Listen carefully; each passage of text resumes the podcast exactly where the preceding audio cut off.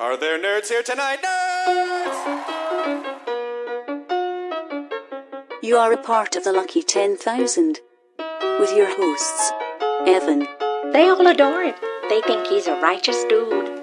and Carissa. Not hot in spite of being a geek, but because of it. Being a nerd, it's not about what you love. It's about how you love it. Hey guys, Hey, everybody. this is Evan, And I'm Carissa. and we are the Lucky 10,000, the podcast that gets you luckier than Chucky at an atomically correct Barbie store. Nice. Thanks. And that was just our way also of saying uh, goodbye to Halloween. Ugh. Aww.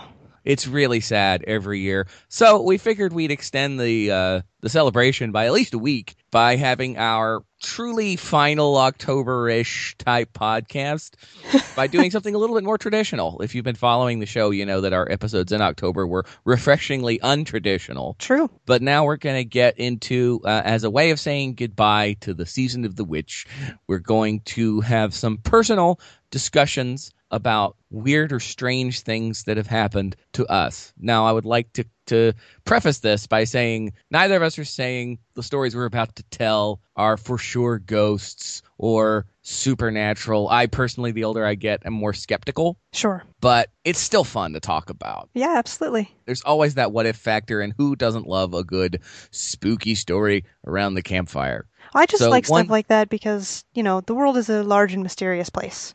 absolutely and there's And- still so many things that could be going on that we don't understand i mean if if you haven't read the article about the uh, city that appeared over china uh, a week maybe two weeks ago it's a fascinating article the picture is so freaky and you know a lot of uh, meteorologists and physicists uh, attributed to just one of those strange, rare uh, atmospheric occurrences that just happens in pictures to look like a city.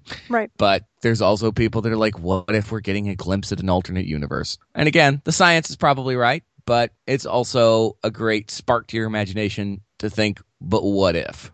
And plus, it's just, I mean, to be super confident that we know everything there is to know, I think Absolutely. is just the height of arrogance. So Absolutely. trusting in science is great, and I'm a big fan of that.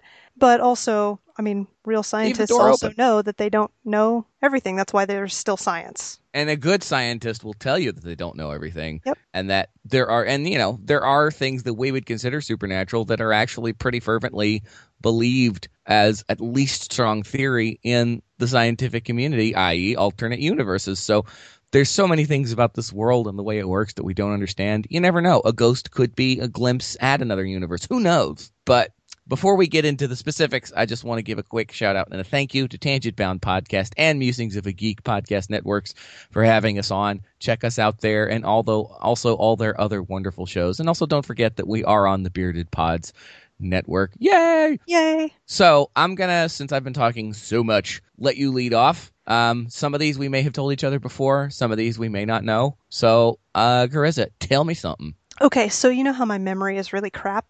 Uh yeah. if you um, remember me telling you about stuff that's happened that I forget to say, let me know so that I can remember what I'm forgetting. Well uh, okay, sure. Because my life has been pretty banal on the whole. Not a whole lot of weirdness has happened to me Sure. or around me. So my major this was this is a super weird thing that happened to me thing is actually my mom Oh, okay. my mom and I together. The other things that I have is like a little thing about me that is kind of shared by about, they say, about 10% of the population. Cool. One about Z, one about K. Cool. And those things happen around me. So, what do you, I want to save my mom for maybe later or last Aw Uh, awesome. because it's pretty cool. I can't wait. Uh, yeah, so- I definitely want to take a best for last approach. Okay. So for me, like the one that I have is that apparently about 10, and some people say as many as 50% of the population at large has this phenomena occur around them or to them. Okay. I have minor precognitive dreams, Cool. which lots of people have, apparently. Lots of Um, people have it probably more than know it because it's so unusual for us to remember our dreams specifically once we've been awake for a while. Right. But the you know, way there are that a lot of people that use that to explain deja vu. Yes, exactly. I, I have to differentiate it between or from deja vu and like actual precognition because when I have whatever dream it is that I'm having and I wake up, I don't remember it. Right. And minor, and I, I mean minor, they are, you know, 12 seconds out of a random Tuesday three years from now. Right. It's, n- and I'll wake up and not remember that, but then it will happen, whatever it was. And it won't be like, oh, I've done this before. It'll be, I remember dreaming. I specifically remember dreaming this, and it happens the way it happened in the dream. And then it becomes kind of like a living, lucid dream because I'm constantly trying to do things that I didn't do when I was dreaming it. Right. And that always turns out to be something that I dreamed. Right. It is sort of like that thing you can't escape. Uh, i- it's it's a lot like some of the really good time travel movies I've seen that I love the movies that sort of focus on the fact that like 12 Monkeys is a great example to me of a movie that really has answered a lot of questions to me about time travel because there's always that thing where you're like, well, if you go in the past, then you're in the past, so could you actually change it?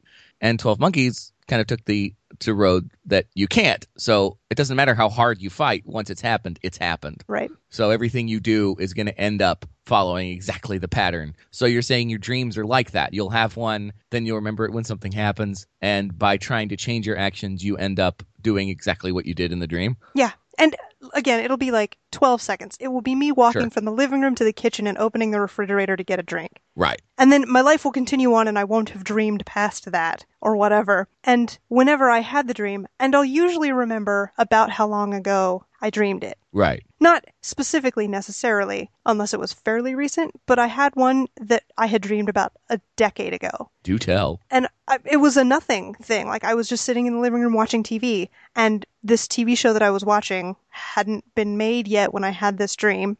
And I was watching it happen, and I knew the next like four lines of dialogue. Cool. Now, I don't actually wholly buy into the precognition of it, that that actually Right. happened a decade ago and I dreamed it, but the nature of time and the way our brains process the flow of linear, forward moving time Right. suggests there are some suggestions that when we remember something that in this case was precognitive of something coming in the past's future that is actually our brain just taking what's happening when it's happening and inserting it somewhere else as a memory that isn't actually a memory Right.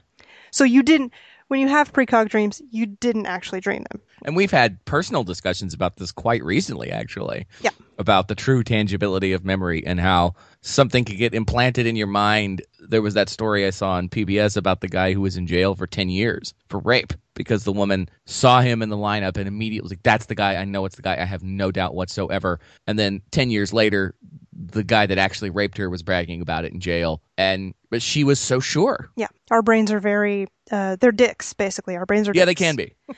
So it- the there is a theory now that doesn't speak to the people who remember a dream, wake up, write the dream down, or talk about the dream, or say something about what they Right. dreamed, and then later the shit they dreamed happens. Like that's Which clearly really, linear I mean, the next time. time. you have what seems like just a banal nothing dream, you really should like write it, keep a dream journal or something, so you can actually go back and say, "No, this happened. I dreamed this." but like I don't I don't ever really wake up and remember even kind of for the most part the really exciting dreams I have. Like Right. I remember dreaming. That's about the extent of my memory to what happened Right. in the night before. So if I were to write down the dreams that I remember, none of the dreams I remember upon waking have ever been a precognitive dream ever. Right. It's always when it happens in real life, my brain goes, "You dreamed this." Like Yeah. four months ago on that Saturday night. It was totally in that one dream, remember? And I'm like, yeah, that's weird. Well, the And fact then the that your, moment ends. your your mind is instantly saying it was a specific time that you dreamed it instead of just a general, "I dreamed this." At some point, That could be a sign. yeah, I, it could be, or our brains are dicks. Well, that too. So that's fact that really mine. That's You've my only carried the thing. brunt of uh, of uh, uh, putting these podcasts up and naming them and everything, and I think these podcasts are pretty easy to name overall. It's just the subject that we're talking about. Can we name this one? Your brain's a dick. yeah, absolutely. Awesome. Well, and I've had not too many personal instances with myself, but there definitely, I think, I think there is some validity to maybe our subconsciouses picking up on certain things that lead to us knowing certain things that we feel like just come out of the air but we're as as human beings we're constantly giving each other invisible signals all the time Yeah. or things are happening that our conscious doesn't want to remember but our subconscious stores it away and then it comes back later i can remember uh, when my ex was pregnant with my daughter she had two kids from a previous marriage and i could probably trace the time that conception occurred Okay. but it wasn't planned. So for the first, you know, couple of weeks that she was pregnant, we didn't know. right. We didn't even discuss it. We didn't have theories. We just didn't know. And uh, we were at her apartment one night, and she went to check on her kids, and she came back white as a ghost. Said that her daughter, who talks in her sleep, was at the edge of the bed when she opened the door, with her eyes shut, on her knees like she was praying, rocking back and forth, saying, "Mommy, why do you want to have another baby?" That is so creepy. I know. Did you read Reddit had a thing? I, they've done it a couple times now, but they had a thing in their like Ask Reddit subreddit, which was what's the creepiest thing a kid has ever said to you? yeah. Oh my god, fucking terrifying. Oh, kids are just so creepy. But that's the thing is that actually kind of ran in her family. It seemed like lots of times everyone would know, every female in her family would know a woman was pregnant before the woman did. Huh. It was weird. And she also had this weird connection. I'll tell another quick story. One time we were, uh, I mean, her daughter was always hysterical when she talked in her sleep. So every time she, st- if you were in a situation where you could see her do it, you, you kind of like, oh, here we go. It's like watching a TV show Okay. but we were all in the living room one time and her daughter and I were on the floor and she was on the couch and I was in the middle of them. We were watching TV. Her daughter falls asleep. She falls asleep. I'm wide awake as usual at late at night. And uh, all of a sudden, her daughter starts moving like she's getting her talking her sleep. I'm like, oh, here we go. She's gonna say something good. And she goes in a dead sleep. Mommy, I don't like sleeping on these sticks. And her mother whipped around in a dead sleep without a pause in between statements and goes, just lay in between them. And I'm Okay. looking around in the middle of this going, what the fuck did I get myself into? so I think there's there's there's some the subconscious does some things. Sure. I think a precog dream could be completely reasonable and maybe even explainable. It's entirely possible, and I think that if precognition is a th- like an like actual precognition, not your brain being a dick and telling you you thought of Yeah. it before when you really didn't, to me that opens up so many possibilities for not just time travel, but like divination and like Right. any manner of D&D magic that you could think of at that point. Right. It's just, you know, unlocking that potential. I mean, if we it's all know actually that the there. whole thing about like we use only 10% of our brain is, is complete bullshit. Yeah. But there are compartments that Right. I think we're not accessing consciously much at all. And we certainly don't. And some of them can't be Right. accessed consciously, at least as far as we're aware. So as much as the brain can be a dick, it's a fascinating dick. It totally is fascinating. It's the most powerful computer ever. yeah. Like, it is Skynet. It is. And we're getting closer and closer to it actually becoming Skynet. I've been watching a lot of documentaries on YouTube about androids and robotics that are fascinating and terrifying at the same time. Yeah. So that's cool. Did you have any other examples of, of precog instances for you? No, because they're all so stupid. Yeah. Like, they're really, none of them have been prophetic or profound. It would it would be awesome if you had this like dead zone, you know, oh, the guy's gonna be president and he's gonna annihilate the world. But instead you're like, oh, I'm gonna get orange juice at seven o'clock. Yeah. Or it's usually more like, oh, hey, I remember that I'm getting orange juice now from before. But you know what? That actually adds to me more validity to it because there's one thing about all those psychic type movies and TV shows. They only see f- forward to the important stuff. They did a skit on Saturday Night Live years ago, actually, with Christopher Walken, where they did a parody of The Dead Zone where he could only see stupid shit when he touched you. yeah. It's like, you're going to go home and you're going to stop at a coffee shop. and there's not going to be enough sugar in the coffee. That's terrible, Christopher Walken, I know. Yeah. And they're like, oh, okay, well, I guess I'll just add more sugar. You don't understand. You know, he took it very seriously. Oh, God, that's so good. You should look it up when you get a chance. Okay. It's very funny. But yeah, it's like we always want to make the big stuff. So I think maybe that's another way people ignore possible psychic phenomena all the time is they're not thinking about the little stuff, even though that happens way more often. Yeah, like all the time. Yeah. Literally all the time. I happens. can remember being in the car with some friends, and this is totally random. I- I- It's, it's not like it happens all the time, but it's going to happen, you know, just coincidentally every once in a while. I don't think I have psychic ability, but I remember sitting in the car with some friends and we were listening to the radio, and I go, in my mind, I said to myself, I want them to turn it on 93.3 because I want to hear Metallica's Hero of the Day. And I didn't say a word. And then uh, within a minute, one of them was just switching around and Hero of the Day was playing on 93.3. I love stuff like that. It's Yeah. the it's Well, I think back on confirmation stuff like that bias, a lot, too. really, I'm like, it could be that my brain just happened to pick up on some radio waves because they're everywhere. or like a car down there was driving by and playing it, or Maybe. Whatever, Again, and- subconscious is picking up on something that you're not even aware of. but it's like there's also the um, the human tendency to catch patterns, which we just talked Yes. about. And so we'll be thinking of a song or a word or a person or Yes. whatever, and for the next day, three days, a week, you just hear it or see it constantly. Right. And Even it's though not like when you get a new because car. it's not supposedly it's not because you're actually seeing it more because you were thinking about it. It's just that Right. you you notice it because you were thinking about it. Right. There's a great video about magic um, that I saw one time uh, where they were talking about how a magician's, a really good magician's tricks work. And it was all about focus. And they were showing a video where the video intended for you to focus on this particular trick someone was doing, like out on the street or something. And then the video ends and they're like, Did you see the bear? Oh yeah, And- it's like 15 people juggling yeah, together And in an then- alleyway and- or yeah, whatever. it's, it's the stuff that you would think you would never miss in a hundred years because when they play it again, there's a guy walking behind them in a bear costume, and Yeah. you're just like, "How did I miss that?" It's because your mind at that moment said, "This is not important." Yeah, there's a, a pickpocket stage magician con artist guy who gives a TED talk where he Ooh, I need to watch basically that. oh god, Evan, it's for you. It's the best. he basically undresses and redresses himself. He st- he gets somebody from the audience and takes his watch. Like they're just standing there on stage Right. and he takes his watch and like his wallet or his tie or something and he changes his tie in the middle of his TED talk. You, And no one knew. no, god no.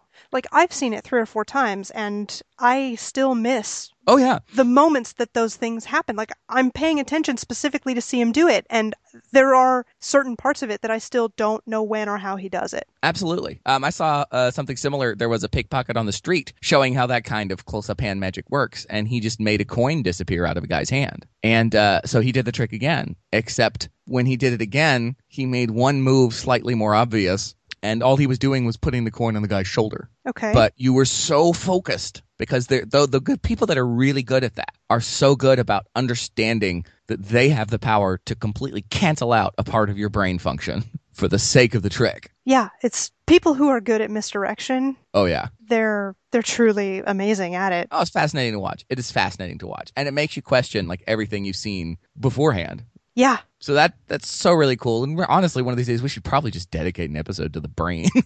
Okay. so I have more traditional sort of spooky stuff. Okay. Good. Um, we talked on the last episode about theater and how a lot of theaters are supposedly haunted. And, you know, I am not going to sit here and say I have seen anything that I would attribute to a ghost because I even said in that episode, I've never really seen anything that I would consider a ghost. But your mind does play tricks on you. Your mind does want to imagine certain things. And I have had a couple of things happen that I would consider are unexplained. Okay. Doesn't mean the living dead.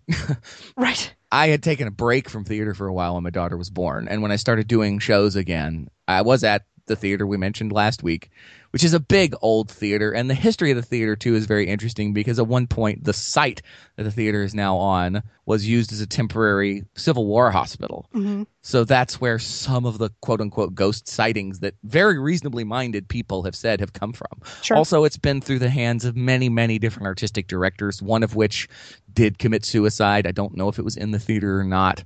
But so there's all this history behind that. It's one of the oldest theaters in the area because most of the others, they've been around, but they had to move locations or Right. whatever. And this place is one of the oldest theaters in the area. So there's a history there. And it's also a, one of the biggest regional theaters in the area. So you're always kind of like, there's so many different possibilities in a place like that. The prop room itself is bigger than most of the rehearsal spaces for other theaters around here. So there's just so much potential for weirdness there. And of course, you can cancel out some. You know, everyone says, you know, you hear weird sounds in your house. Well, it's the house settling. And most of the time, they're right. Yep. But there are certain things like when I came back to do shows, the theater was trying to help me out because I was a completely single father at the time. And they had set up a little area for my daughter to go to sleep in and be babysat in in, the, in an office in the bottom floor of the theater. Aw. It was very sweet. And they hired a girl to actually be her babysitter.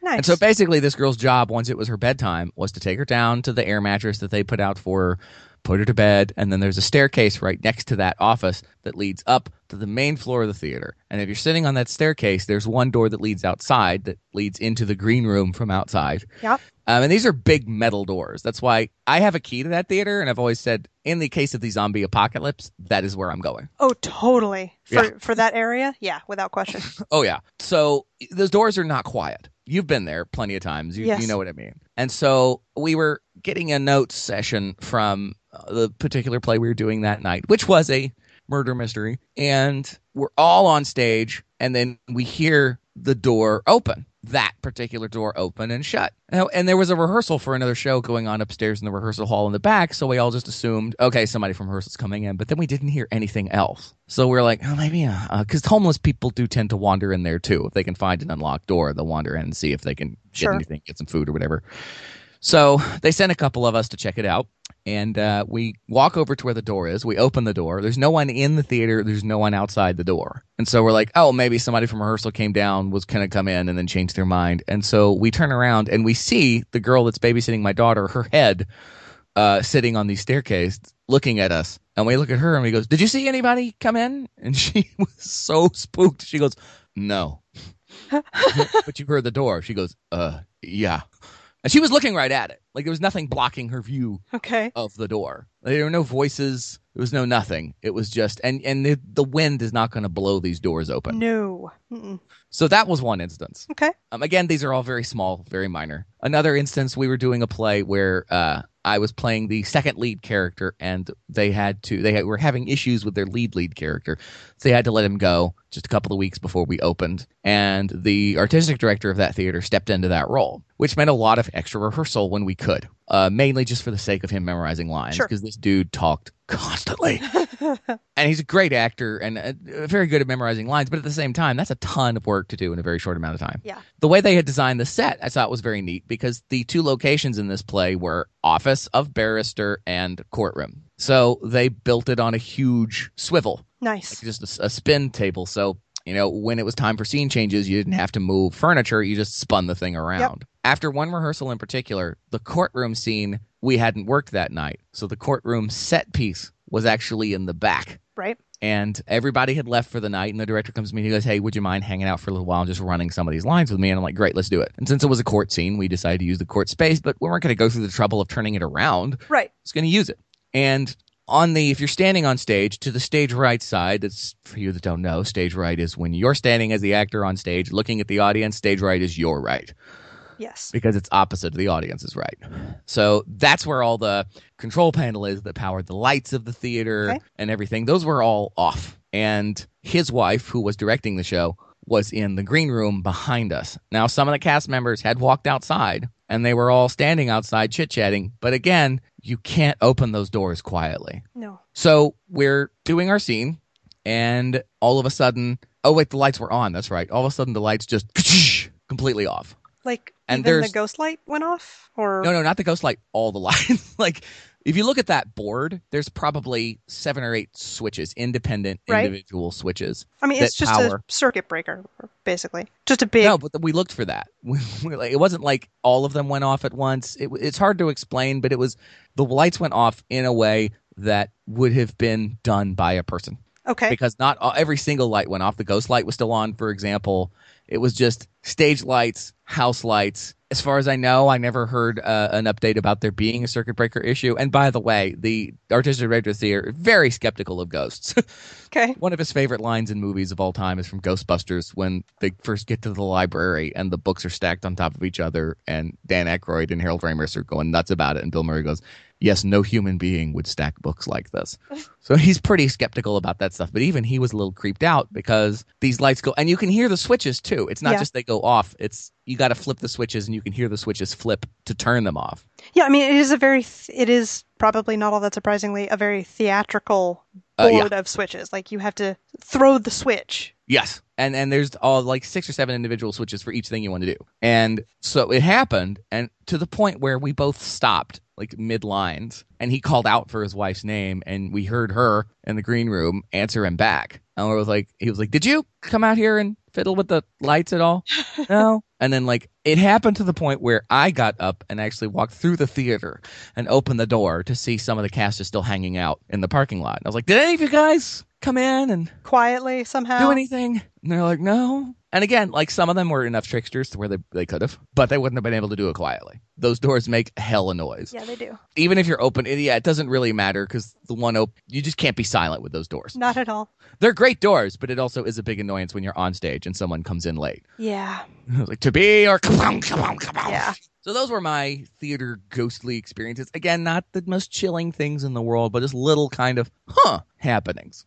Yeah, all of mine are secondhand stories of things that happened to somebody right before I got there. Well, and I Or- have tons of secondhand theater stories. Yeah, and that's where most of mine come from is oh, Yeah. this person that I was in a play with showed up early and the upstairs loft door was swinging like someone had just gone in. And this is not the same theater we're talking about, No. is it? Mm-mm. Okay.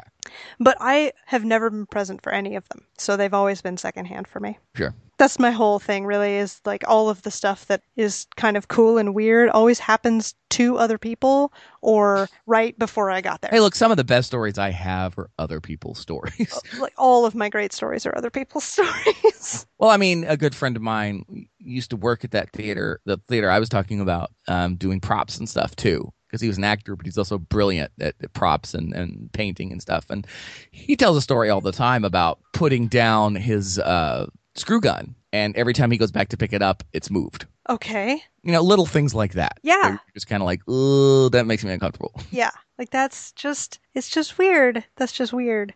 Yeah. Yeah. And it's like, it can happen once and you go, okay, I just wasn't paying attention to it. But then you purposefully go, I'm setting it here and I'm going to remember that I said it here. I'm going to make a chalk outline around this fucking screw gun and then turn my back, Yeah. do something else, come back. It's moved. Yeah.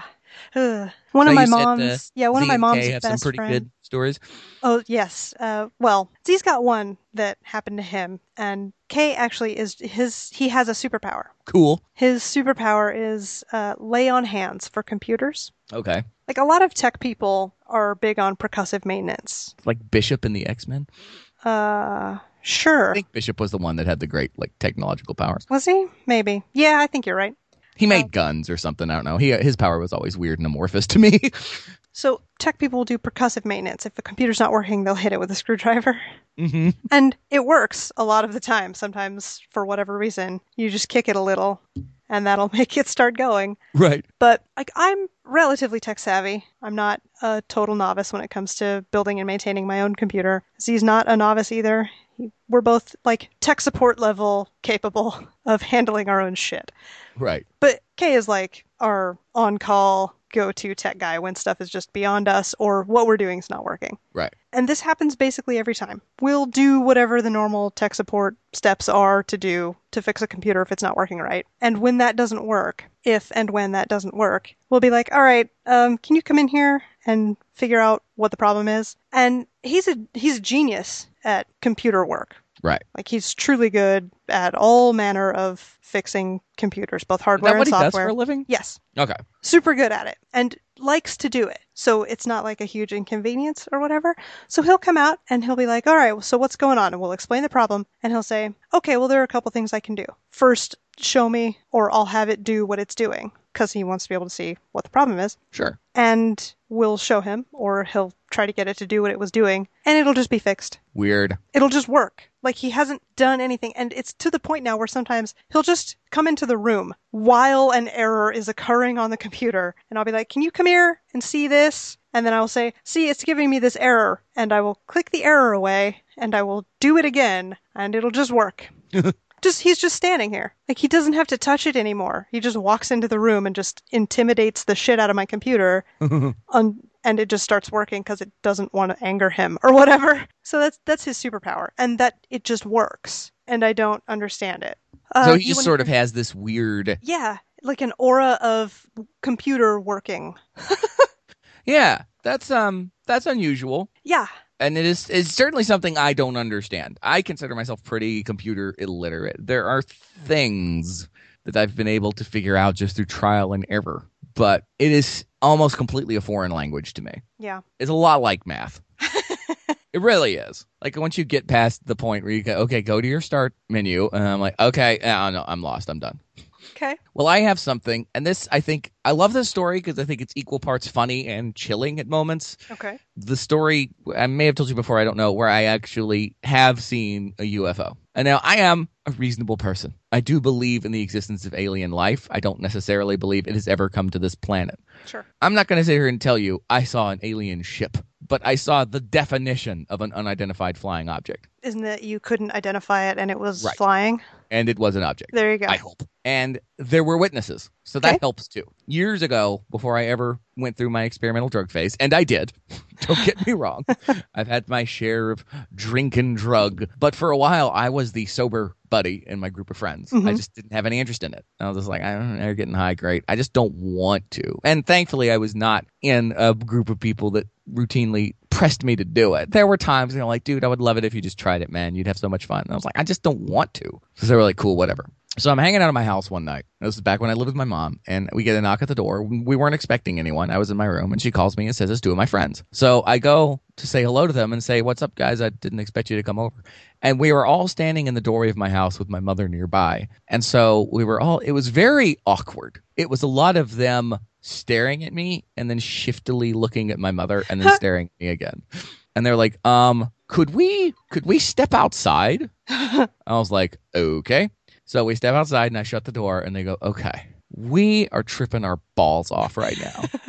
and we were just driving around and we think we saw a UFO, but we need a sober person to go back with us and see if we see it again. okay. As far as they were concerned, it could have been a shared hallucination. Sure. So I was like, yes, this is what my night needs. I'm getting my coat.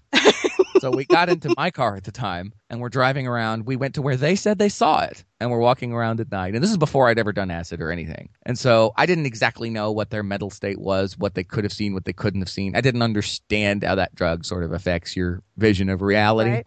But I'd heard of hallucinations. So I was obviously like, this might be bullshit, but I got nothing better to do. Could be fun. So we go to where they say they saw it. And what they say was they went to this housing development that was in the middle of being built. And this was like, I don't know, midnight. And they were just doing that acidy thing, which I understand now of just feeling the breeze in the night and Right. listening to the trees and all that great stuff. And uh, there was this huge sort of pit dug out for, I guess, the next section of the development that they were going to build. And they said they saw this thing. And obviously, the crews aren't there. I mean, because it's not like they work at night on something like that, they have a normal day shift on Sure. those. So they said they saw this thing through the trees silently come out of that ditch area and go past them and go up into the sky. Okay. So our first thing to do was go back there. And we're walking around. We don't see anything. We don't see anything. So I'm like, okay. So we're on our way back to my mom's house. All of us is kind of like them questioning their sanity and me going, God damn it, I would have loved to have seen a UFO. when all of a sudden I hear one of them go, there it is. And we all turn to our left and there it is. I mean, I Okay. can't describe it. It was about 100 feet in front of us and probably uh, 100 to 150 feet in the air Okay. just hovering. And I was like, but we're but we were driving away from it. So I was like, we have to turn around and get close to this thing. So at the last second, I saw this little side road break off of the main road. So like in the fucking movies, it was like, you know, Nice. down this road, and we're all just like, we're all three looking at it, and we're just sort of in awe of how a quiet it is. Because my first thought, anything that can hover is some sort of helicopter, but helicopters are not quiet. No. No, they're very discernible. Very. Uh, my windows shake when a helicopter's a few hundred feet in the air and it comes by.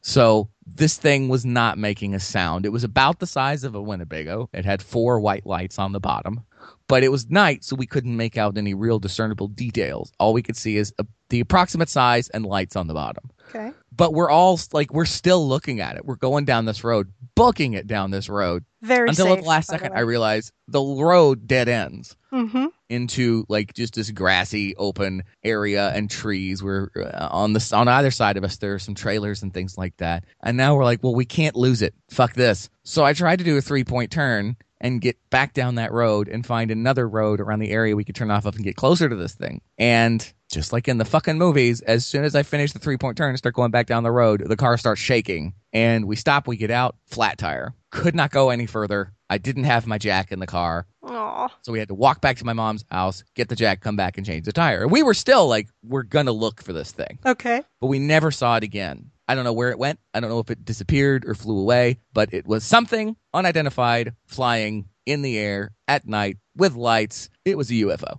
Probably somebody's remote helicopter, remote control. Maybe. Maybe plane it, or ju- whatever. it was way too big to just be your casual remote. And they got a lot closer to it than I did. The way they described it is it came up out of the trees, went in front of them, and went up high. So it wasn't, it certainly wasn't a small remote control thing, Sure. if that's what it was. But that absolutely could make perfect sense. But to this day, I mean, I even went back the next night with some other friends and we were like, this is where I saw it, blah, blah, blah. We never saw it again. But in that moment, oh my God, we were the X Files.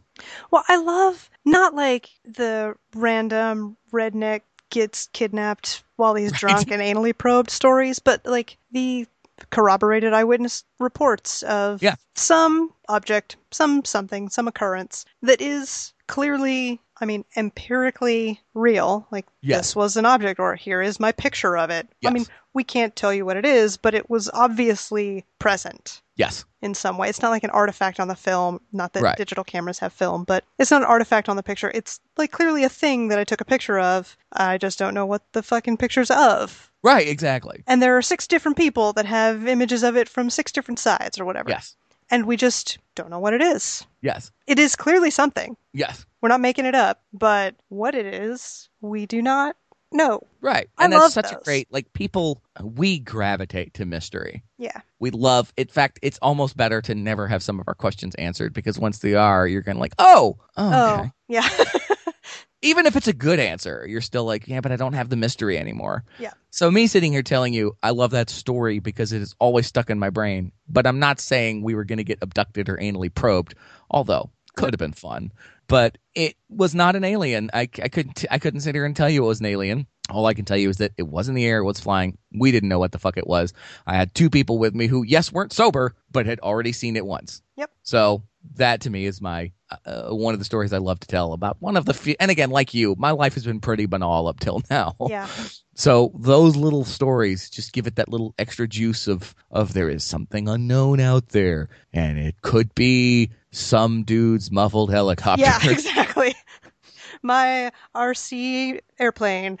Yeah, Ooh. Ooh. Speaking of which, uh, on my bucket list this year for Christmas is a Millennium Falcon drone. Just thought I'd throw that out there. Okay. Have you seen them? Yes. Oh, they're so cool. And maybe I will make two high kids and their sober friend think that they've seen a UFO one day. Right? That could be hella fun. Oh, it'd be amazing. I'm also sure that it helped them just confirm the fact that they're not completely insane.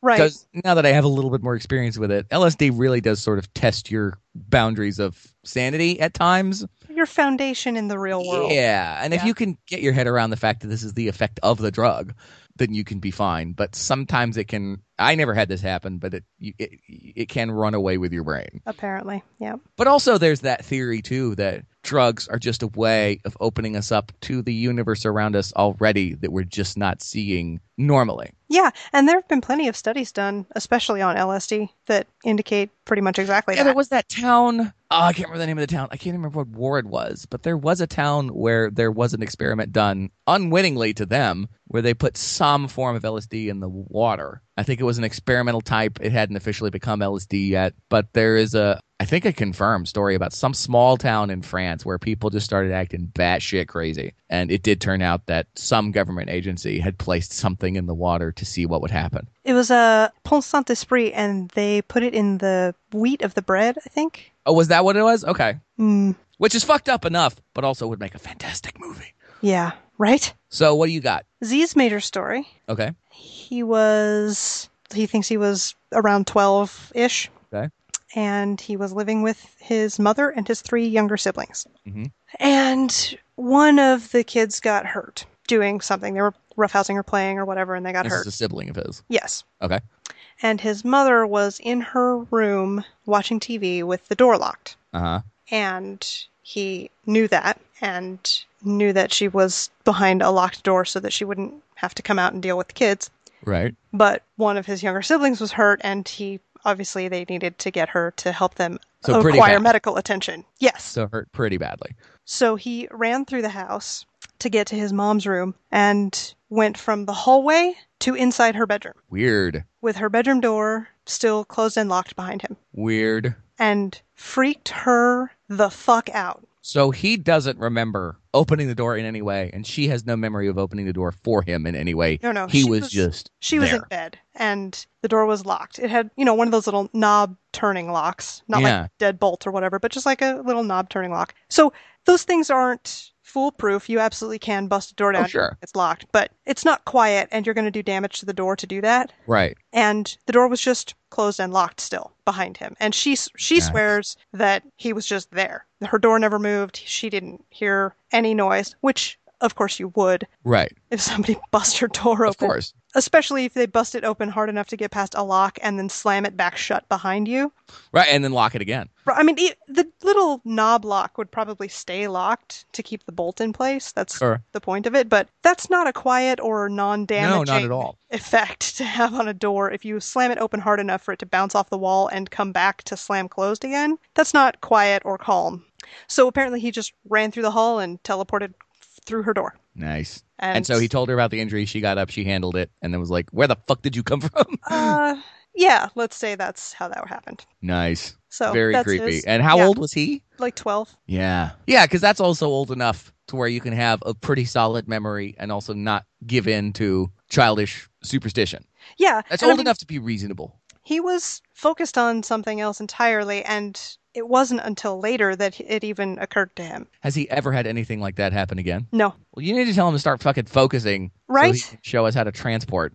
exactly. Because if I've got Nightcrawler living in my house, that's badass. Oh, yeah. I'd be like, bam, That'd be and amazing. it'd Go everywhere we wanted to go slowly in It'd fifteen. be awesome if minutes. like he just appeared in the room silently staring at his mom and his mom looked at him and he went bamf Bamf. just just said it. Yep.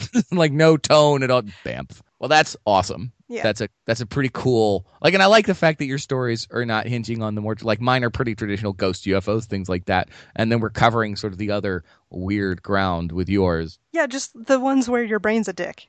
Yeah, bring it. well, I have one more big story that is probably the cr- the truly creepiest thing that's ever happened to me. Okay. And again, not going to say it's ghosts. I don't know if I've ever told you this story before. I'm pretty sure I have. But if you know where I live, you know that there is a hotel downtown that is open for business now and has been for several years. I love that But- place. Is a very old hotel. Yeah. And since I was a kid up until about, I don't know, 10 years ago maybe, I can't remember how long it's been open now, but was just this old condemned building. Yeah, it was. They downtown opened it area up of Eagle, about South a Carolina. year. About a year I'm just after going to tell you I right left. now, is so different than it used to be. I know. I mean, there were areas where this hotel were that you just wouldn't go Yep. at night because you would be in mortal danger. But there's been a real effort to just really sort of make a bit of a mini metropolis out of downtown very successfully, I might add. There's a lot of great places to go downtown now, restaurants and everything. Increased tourism, which has its negative and positives. Mm-hmm. I always tell people I am, tur you know, if you go to the beach in the summer, you're having a great time. The shop owners love you there, but all the locals are like, fuck you. Yep. Get out of my town. I'm turning into that guy, especially with parking and traffic in the summer. Yeah.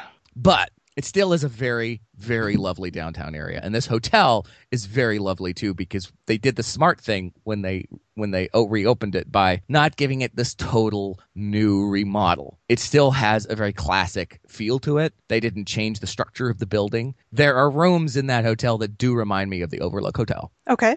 But for a while it was completely condemned. Yes. Had been that way for a long time. And it's one of those old, ho- like super old hotels with the Oh, yeah. very narrow hallways. Yes. The ones where it's like you and a bag fit through this hallway, and that is it. Did we go in there one night? Was it you and me? It may have I've been. been. in there. I had been in there twice when it was condemned, and the story I have is from my first time. But I know I went a second time, and I can't remember who I went with. I don't remember who I went with either. But you have been in that hotel I have. during yes. the time it was condemned yes. at night, Yes. which is already it's a creepy fucking place. Abandoned buildings are creepy. yes. They're cool. In but case you they're don't creepy. know, listening audience, the more you know, abandoned buildings are creepy. Oh my god. and especially hotels because there's such a history there. I don't care if your if your hotel's five years old, somebody's probably died in a room somewhere. If it's a reasonably successful hotel, Well, and the old, like very classy hotels. yeah, Or just the ones that were- that are old enough to all look classy because they're old. They're they're very close things. Yes. Like modern hotels have really wide hallways, lush carpets, tall ceilings.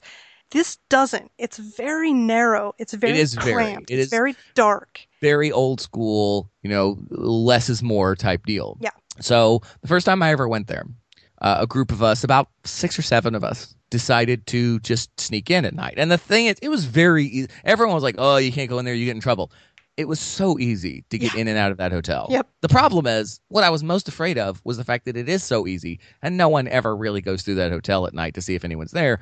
Huge homeless population Oh yeah, totally. in there. A lot of rumors about uh, uh, Satanists' activity in there at night. A lot of things like that. So I remember going into that situation. I was dating a girl at the time, and she had never been. And at the time, I hadn't either. I remember going into that situation not being afraid of running into anything supernatural. But the Big flesh and afraid blood of- human beings that were holed up Oh, in yes. the hotel. Yeah. Either doing some sort of ritual sacrifice or just a homeless man who freaked out and attacked you. Yeah. So already my nerves are up, but you still kind of can't resist it. So I rem- and I remember walking through and like there's th- there was this great ballroom in there that had a, a uh, an interior balcony. It was not a it was not a two floor ballroom, but it had sort of a balcony in the middle that you could look out at over it. Mhm. And just seeing that room with boarded up windows with the moonlight shining through was just so cool. And I knew people that filmed things in there. You could get permission to film Yep. things in that building because it's just so so many options. But what really got me, and this is the darkest dark I've ever been in, was just going from one floor to the next. Because as soon as you walked into the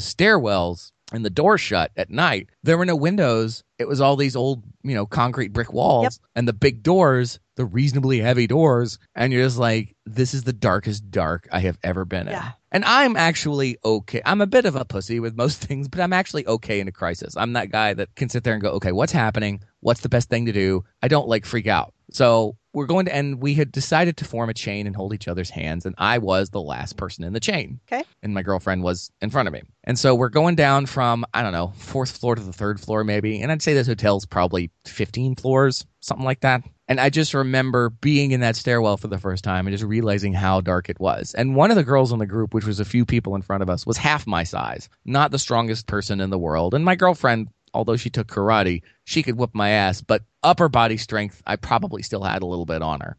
Okay. So we're going down the stairs to this one door. Everybody's getting through this door with no problems whatsoever. And it's my turn to hold the door open so I can walk through. Well, I let go of my girlfriend's hand long enough to put my hand on the door just to push it open for myself. When all of a sudden, and I'm not kidding you, I couldn't keep it open. Okay. It honestly felt like something was pushing that door shut. And you're sure that your friends weren't on the other side going, tee hee hee, I let's was the lock last up in the person. staircase. I could see every time the door opened, I could see the person ahead of me through the moonlight going into the hallway. So I know no one stayed behind. Okay. I just remember my girlfriend goes through. I put my hand up to stop the door from closing, my left hand, and the I start to push it open so that I can put my body through and get, you know, maybe my left shoulder in before I feel something pushing against the door. Okay. And I, I really tried hard to open this door back up, but I realized not enough of my body was through for me to be able to sneak through and get into the hallway. So at the last second, I let go and pulled back, and the door shut. Okay. And so there I am in the most pitch black darkness I have ever been in. And this Uh-huh. part, I'm pretty sure, was my mind just playing tricks on me. But first, I'm sitting there going, How did everyone else in this group get through that door with such ease? And now I can't. And now I'm standing in the middle of the darkest dark I've ever been in by myself. And no one seems to have noticed for at least a few seconds because I don't hear anyone going, Hey, where's Evan? Yeah. I just remember standing alone in that passageway, not knowing where to go, not knowing what to do, thinking, okay, I should try the door again. And then right before I did, I just remember looking into the corner of the blackest black darkness I've ever seen. And I could swear it just for a second. I saw an outline that looked vaguely human that was even darker than that. That's chilling. And that's when I said, I'm going to try the door now. And I opened it with no issues and walked through. Oh. Yeah, that's the creepiest thing that's ever happened to me. And I'm not, I'm not going to sit here and tell you it was a ghost. Probably mostly my imagination. Maybe my foot got caught on the other side of the door and I didn't realize it. But still, fuck. Yeah. Oh no, I was scared. That's that's super creepy. You're Yeah. right. That is super creepy. that's why I saved it for last. We should have saved that for lasty last because mine is not nearly that creepy. Wow. Good story. Thank you. Happy Halloween, everybody. yeah, right. Oh, okay. I need a minute. That was that's my brain is like directing the movie of that moment. That's very disturbing. oh, I would use that moment if I ever made a haunted whatever movie. Yeah, No one should steal that from you. Or Well, maybe Oh, it's- everyone. We're saying it on should this steal from podcast you. now, so it's copyrighted. We've got the date and time that it was told. That's true. Take that, M. Night Shyamalan. Yeah, there you go. okay. I mean, if it was M. Night Shyamalan telling that story, then what would be in the corner would be, I don't know, a pissed off house plan or something. Yeah, probably. Ugh. All right. Do you want mine? Yes, please. Okay. Mine is my mom. My mom. Ah! Oh, you don't ah, it's creepy. My mom. No, she has this weird connection to me. need- Mhm. And of course, most parents will say that they have, you know, a strong bond with their children as long as they're close to their children or love them. Like they have a strong bond with them and they kind of get feelings about them from time to time or whatever. This is way weirder than that. I have three major examples, but there are a lot of, there are dozens of smaller ones that go along with Okay. this.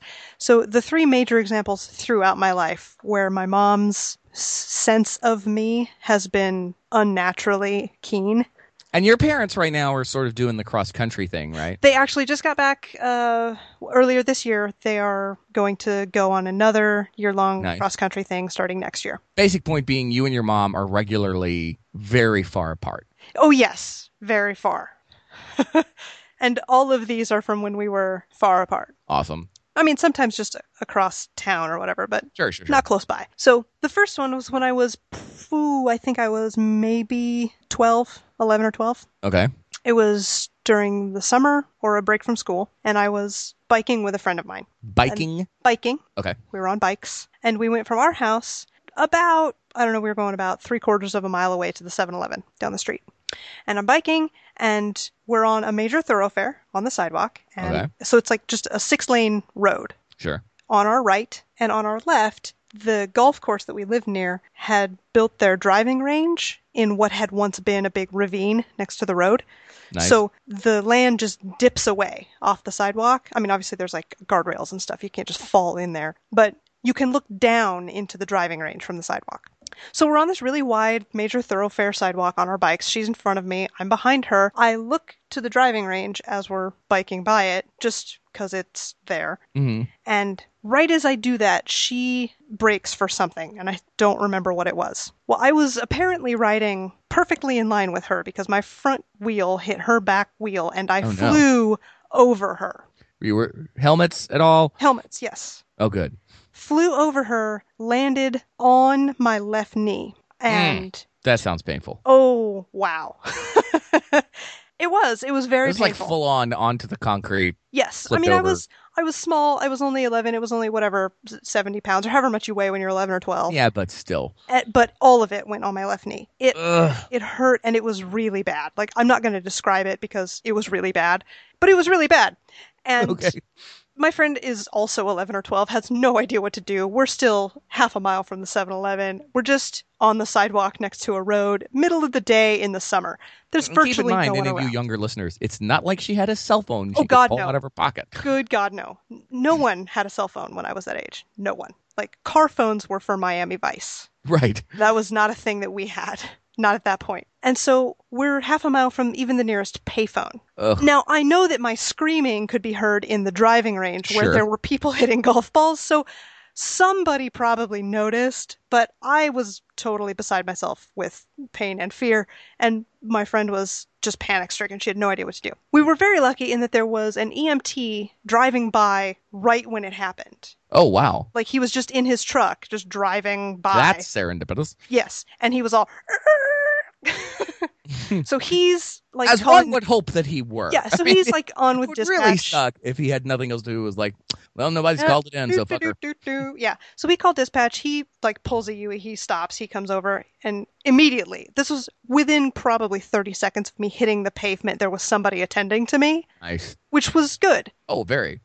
But of course, again, middle of the day, no parents around, no cell phones. I didn't know my mom's office number, and she worked out of a couple different offices, I think, at that point anyway. So I was like, I don't freaking know, and I'm dying here, clearly. Yeah. So the ambulance gets there, they board my knee up, they put me in the ambulance, they're taking me to a hospital. The hospital they're taking me to, I lived in a town between Seattle and Tacoma, Washington. Okay. And they were taking me to a hospital in Tacoma, which is south. My mom worked in Seattle, which is north.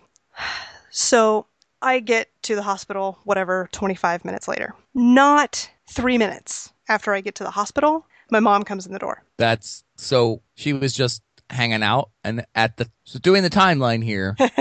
at the time you hit your knee, she was like, "My daughter's in trouble." What had happened was she, if I recall correctly, she had decided to go to one of the offices in that area of town Okay. on a whim or not as planned or whatever. She was much closer than she would have been had she just been at work. Right.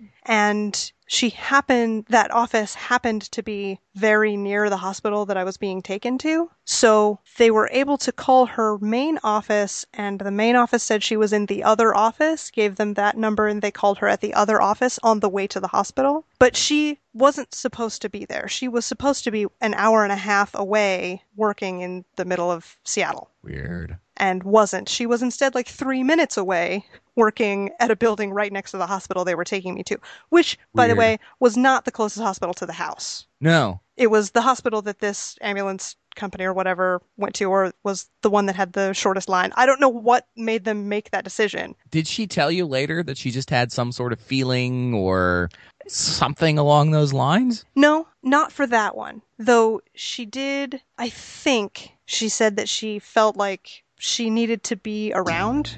Yeah. Uh, but I don't I don't remember her having like a serious pr- premonition about Right. why. That's the first kind of major one where it was just Yeah. kind of randomly serendipitous that she happened Yeah, to be very absolutely. close. The whole thing is randomly serendipitous. The MT, t- the MT guy just happened to be Mhm. there. Your mom was close by. I'm not. I don't believe in a higher power. I think this is all you know, serendipitous and coincidental on on your part. And thank God, Sure. ironically. But So- um, The second major one among all the dozens of little ones. When I was a senior, the summer before my senior year of high school, I was a pretty good kid as these things go, but I was also a teenage girl. sure, So I I picked my rebellion time to be around the end of summer before my senior year and some of my senior year. okay. I got I Which stupidly I really hope is something that you all do, and I can just sit down with my daughter and say, "Look, I know you're going to rebel. Just tell me when. Give me the time of day, yeah she's not gonna do calendar, how long it's going to last. that. It's not gonna happen. Sorry, that's the whole point. I know. So I decided with a couple of my friends we were gonna go steal some stuff from a store. So I got caught shoplifting because Oh no. I'm not a thief.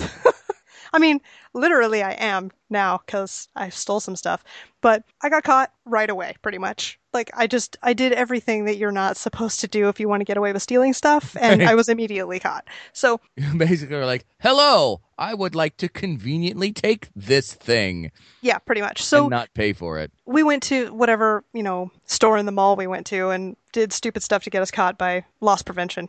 And they let us go of our own recognizance. We did technically get arrested. Right. but we were I was like I was 15 and I think my friend my friend that got caught with me was 14 Yeah, this is not going on your record ruining your life type shit. not at all and we were immediately contrite and like earnestly like seriously I'm so sorry. I'm is not- I'm so yeah pretty much What do you Um, remember what it was? I think I took some shoes and a pair of jeans Oh, oh, so this is like okay, so this is like big cuz I've honestly I've shoplifted before, but it was trinkets. no I went into the store barefoot expecting to get some shoes like seriously it was the stupidest thing so I we managed to get out of loss prevention without calling either of our parents Nice. because that would have been way worse. Like getting Oh, arrested, terrible. don't care. Awful. Calling my parents, hell no. So we got out. Oh, yeah, Yeah, take me to jail. yeah pr- please, and then don't call my parents to post bail. Yeah. I'll just wait. It's fine. Uh, so they let us go after we gave them the name and number of an adult who could come and get us or something, and so she did. And then we si- we followed up with community service. Like we had to do community service. And we just arranged all of that there with the police officer in the store. I had no idea you were a scummy convict. I know, right? And then we left, and nobody called my parents, and I was fine. I was never going to do that shit again, and I had 40 hours of community service to figure out how to do without telling my parents. But I was fine, and I had learned my lesson, so it was effective, and then I was going to go on about my life. That was during the summer. School starts, whatever, three weeks a month later, couple weeks in school go by. Like everything is fine. I'm, we've figured out some way to do community service that my parents wouldn't figure out about. So I'm doing like one hour a week of I don't know, cooking at a soup kitchen or so. I don't even remember at this point. I was in a kitchen somewhere. And one day, about an hour before lunch, I just get this random sense of dread. Oh no. I'm just like, something is wrong. I didn't know what it was, and there was no reason for me to think that. It was Right. just a normal school day. Everything was great. Something is wrong. I go to lunch. Five minutes into lunch, one of my friends comes sprinting into the cafeteria. Her face is white, and she's like, "Your mom is here." Oh no. I I don't know who told her. Still, I still don't know who told her. She may have even told me and I just forgot. But someone had told her about an hour beforehand Oh no. and she came right to school to get me. As you do. I can't say that I wouldn't. She was she was really mad. Because especially when you're a teenager, the best punishment is embarrassment. Yeah. That did not. So like I freaked the hell out, right? But that was like Yes. I I got this sense from her that she was coming Yeah. and there was nothing I could do about that. Oh boy. So I mean, event I had to come clean to my parents, and it was a huge nightmare. But whatever, they I got over it. They got over it. I learned not. But to just the shoplift. fact that you knew. like I just I could just feel her stare from across the town or whatever. Yeah. I just knew she was coming, and I, I didn't even know that's what I knew. But fucking here she comes. Well, I mean, and I think again, there's a validity to those stories that I do think it's possible for. You know, you hear the twin stories all the time. Yeah, twin studies are amazing. That you know, I do. Th- again, it. I think it all comes down to our subconscious and the things that the little signals or the changes in the air or the changes in whatever that our conscious is never quote unquote conscious of that our subconscious has already stockpiled all this information and is basically telling you the circumstances are thus. Yep. I just wish the subconscious could be more specific. Right? Like the subconscious is like that friend who just loves to be cryptic before they tell you anything else. yeah, because your brain's a dick. Yeah. It's going to be a bad day for you. Why? Why? just saying. No. Your subconscious is the president in any disaster movie where they're addressing the nation. And it, we're through the looking glass here, people. Just tell me what the fuck is going on. The last one is the creepiest and best one. Okay. for me. It's the one that can't that just can't be explained. Like the first one Right. about the hospital, that's just serendipity. That's Sure. fine. The second one, yeah, of course, I'm a teenager. I got caught shoplifting. Of course my mom is going to find out at some point. Sure. And of course she's going to come to school and beat my ass. Of course. This last one, none of that. None of it. So I attended USC at Spartanburg Okay. for a while. I was living at home with my parents at the time, but they lived in Mhm. Greenville, and I was commuting up to Spartanburg, which is about a 40 minute drive. Your parents, by the way, lovely people. Oh, they are. And they had, it was a Friday. My plan was to go to school. Then Heather and I, my friend Heather and I, Mhm. were going to go for the weekend to an audition at the Lost Colony. Okay. So we were traveling across two states Yes. to the coast to go to audition for a show. We were gone all weekend.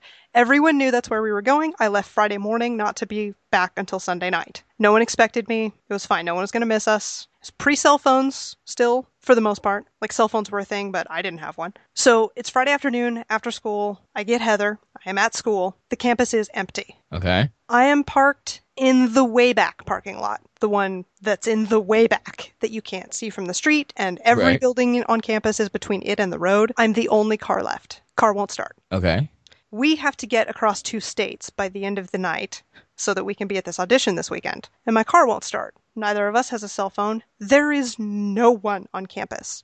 Like I can't even find security. There's j- it's just gone. It's like USC Spartanburg turned into an immediate ghost town. Fucking everybody died and all of their shit disappeared and we're the only two people left in the world. That's how empty this place was. And it's a college campus, so it's really big. So, after about 45 minutes of us looking around, trying to find security, trying to find anyone else in the parking lot, trying to find a building open. Nothing. Right. We can't get to a phone. We can't get to another human being.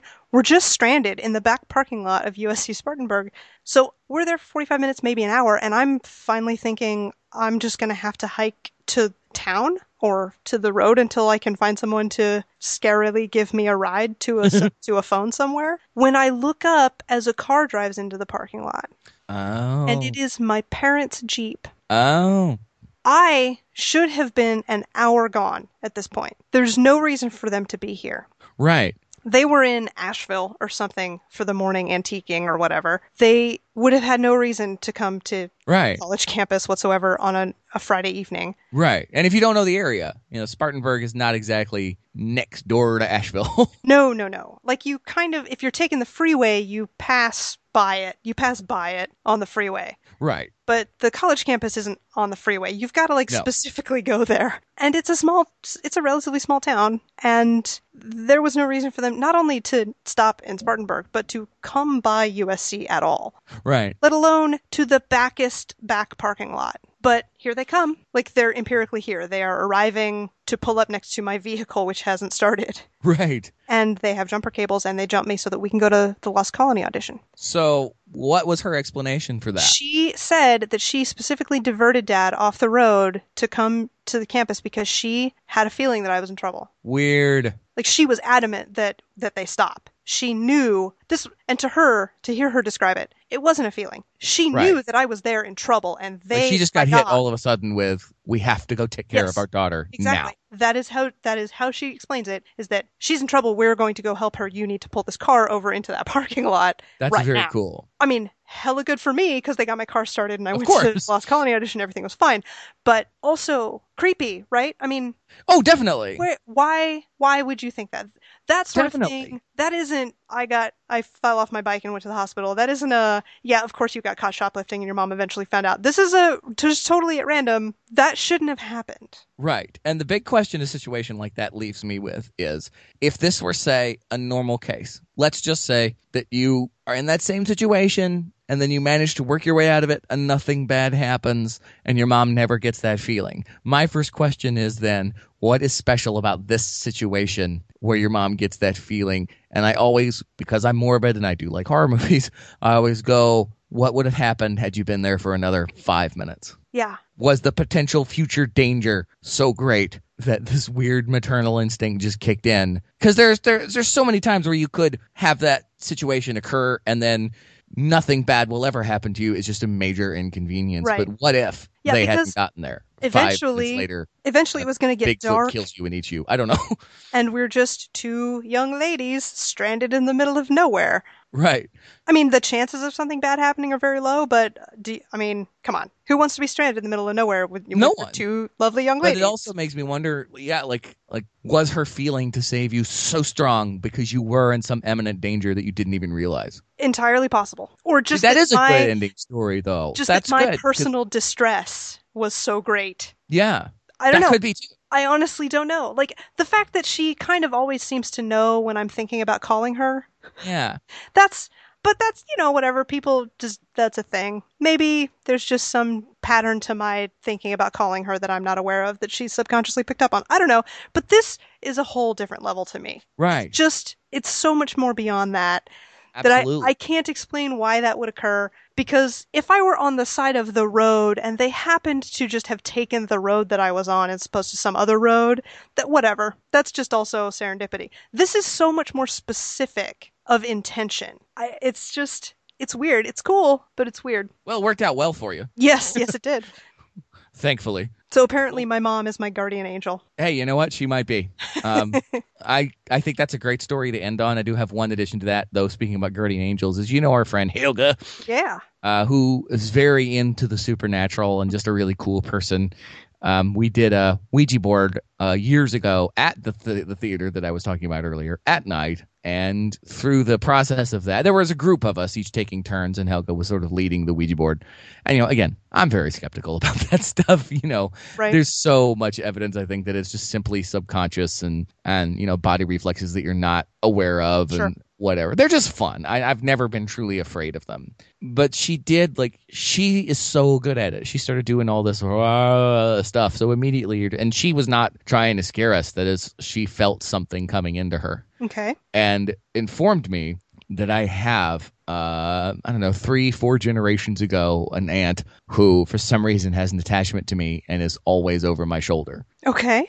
I mean, nothing has ever come of that, but you just talk about guardian angels, and I, I- deep in my heart, I love Helga. I don't necessarily believe it, Sure. but what's fun about it is the what if.